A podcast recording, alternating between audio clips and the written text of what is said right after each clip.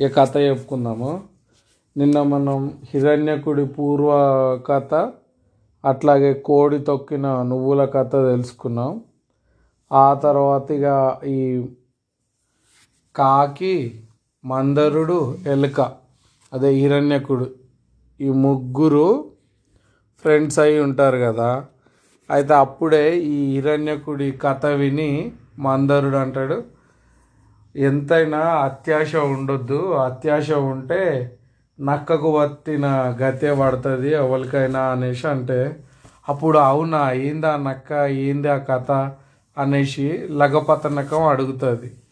లగపతనకం అంటే గుర్తుంది కదా కాకి అని. ఇక అప్పుడు మందరుడు చెప్తూ ఉంటాడు. అనగనగా ఒక అడవిలో ఒక వేటగాడు జింకని చంపి దాన్ని మోసుకొని పోతుంటాడు. చూసుకోకుండా వేటగాడు పాము పోతున్న దాని మీద కాలు పెడతాడు.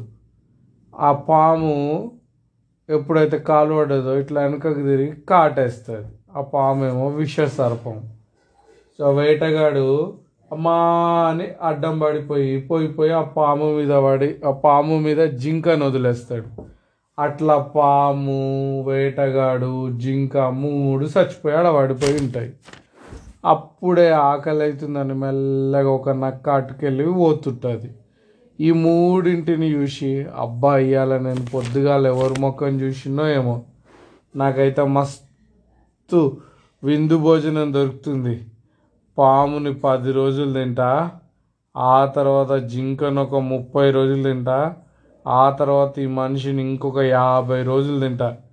నాకు దగ్గర దగ్గర అసలు రెండు మూడు నెలలు తిండి కోసం వెతుక్కోక్కర్లేదని అనుకుంటుంది. కానీ పాము దగ్గరికి పోతుంది. ఏ పాముని తినొద్దు ఇప్పుడే రేపటిదాకా ఇంక ఏదన్నా తిందాము అనేసి మెల్లగా అటు ఇటు చూస్తుంది. అప్పుడు దానికి వేటగాడి బాణం కనిపిస్తుంది. కాకపోతే నరం ఉంటుంది కదా ఆ బాణంది. అబ్బాయి ఈ పూటకి ఒక్కటి ఇది తిని వండుకుంటా అనుకుంటుంది. అప్పుడు ఏం చేస్తుందంటే అది దబదబ పోయి ఆ నరాన్ని కొరుకుతుంది. ఆ బాణము గట్టిన నరమాయ తెగేసరికల్లా ఆ బాణం చక్కగా అవుతుంది బాణం వంచిన కర్ర కాస్త వచ్చి చక్కగా కుచ్చుకుంటుంది కండ్లకి. దాంతో నక్క చచ్చిపోతుంది. ఇక అట్ట అది గుచ్చుకొని నక్క చచ్చిపోయింది. అట్లా అయిందర్రా కథ.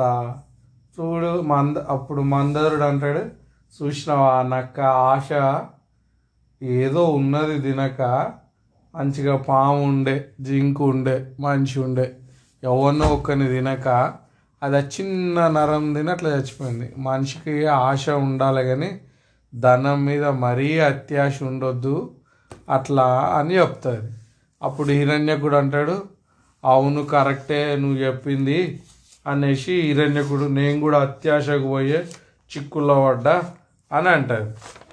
ఇక అట్లా అలా ఆశపోతూ నక్క గురించి అయిపోయినాక ఇక ముచ్చట చెప్పుకుంటూ ఉంటే ఎక్కడికి వెళ్ళో ఒక జింక ఆదర బాదర ఉరికొస్తుంట ఉరికొస్తుంది. ఉరికొచ్చి వేటగాడు వస్తుండు వేటగాడు వస్తుండు పదని పదని దాచుకుందామని అంటుంటుంది. ఏ గింత నువ్వు చాలా అడవి లోపలికి వచ్చిండు ఇక్కడ ఎవ్వరు వేటగాడు రారు ఎవడు రాడు ఏందది నువ్వు అంత ఆత్రం ఆత్రం అని ఇది చేస్తున్నావు? భయపడొద్దు నువ్వు మంచిగా ఉండు అనేసి చెప్తాయి. మూడు. ఎవరెవరు? లగపతనకము మందరుడు హిరణ్యకుడు. అప్పుడు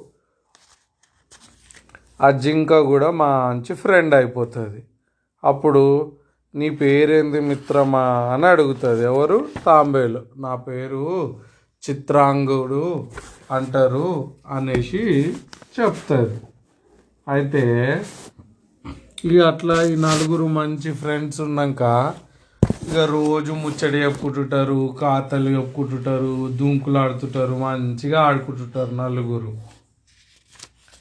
ఇక అట్లా అయిపోయినాక ఒకరోజు ఈ చిత్రాంగుడు జింక ఉంది కదా అన్నం అంటే గడ్డి కోసం అట్లా అట్లా పోయి చాలా ఎక్కడో లో ఇంటికి పోతుంది. ఇక ఈ మిగతా మూడు ఎదురు చూస్తూ ఉంటాయి. మందరుడు.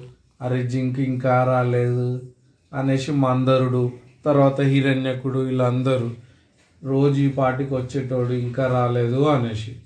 అప్పుడు కాకి అంటది మీరు నిమ్మలంగా ఉండురి నేను పైనంగా పోయి ఎగిరి చూసొస్తా అనేసి వెళ్తుంది.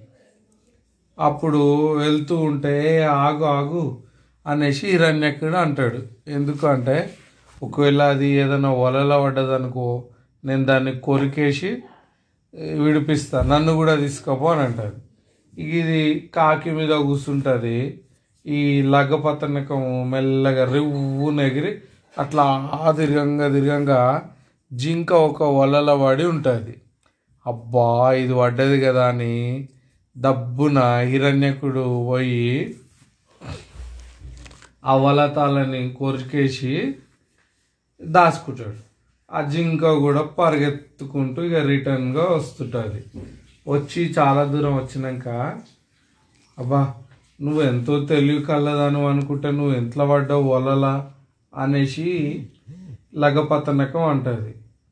అమ్మో నేను ఎట్లనో పడ్డా కానీ మీరు టైంకి వచ్చిరు రాకపోయి ఉంటే నేను చచ్చిపోయేదాన్ని వాడి చేతిలో అనేసి అంటుంది. ఇక దీని తర్వాత కథలు రేపు చెప్పుకుందాం మళ్ళీ. రేపు మనం జింక పూర్వ కథ తెలుసుకుందాం.